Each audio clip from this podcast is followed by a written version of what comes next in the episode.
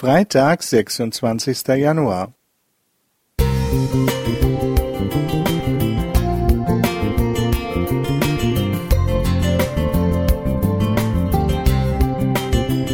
Ein kleiner Lichtblick für den Tag.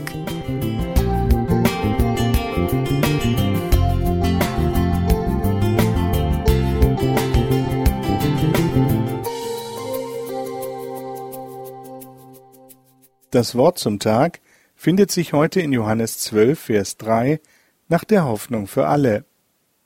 Da nahm Maria ein Fläschchen mit reinem, kostbarem Nardenöl, goss es über die Füße von Jesus und trocknete sie mit ihrem Haar. Der Duft des Öls erfüllte das ganze Haus. In meiner Jugend hatte ich mein Zimmer in der ersten Etage. Leicht schräg versetzt stand unser großer Lindenbaum im Garten. Im Frühling hörte ich das Summen der Bienen, und wenn ich das Fenster aufmachte, kam der süßlich-liebliche Geruch der Lindenblüten in mein Zimmer. Ich mag diesen Duft. Der Höhepunkt war, wenn meine Mutter die Lindenblüten abpflückte und zum Trocknen auf meinen Kleiderschrank legte.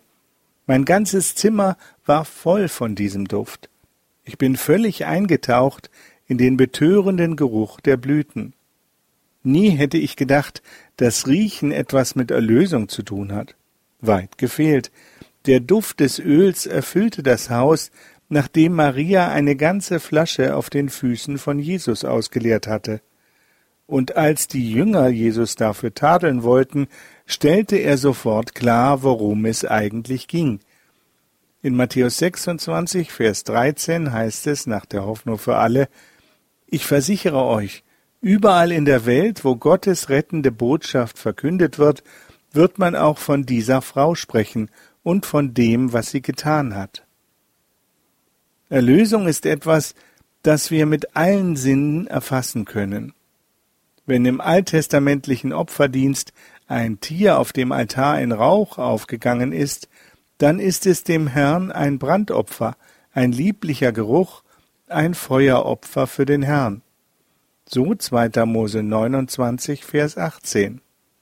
Der Apostel Paulus bezieht dieses Duften auf die Liebe.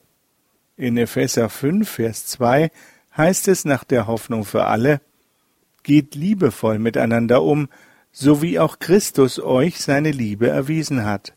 Aus Liebe hat er sein Leben für uns gegeben, und dies war für Gott wie ein wohlriechendes Opfer, an dem er Freude hat.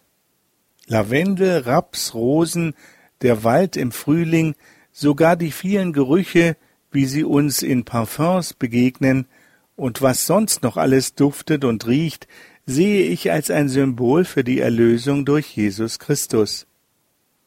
Ellen White schreibt in Desire of Ages: Dieses zerbrochene Alabasterfläschchen erzählt die Geschichte der überschwänglichen Liebe Gottes für die gefallene Menschheit. Marias Tat verströmt ihren Duft, und Herzen werden gesegnet werden. Soweit das Zitat. Roland Nickel.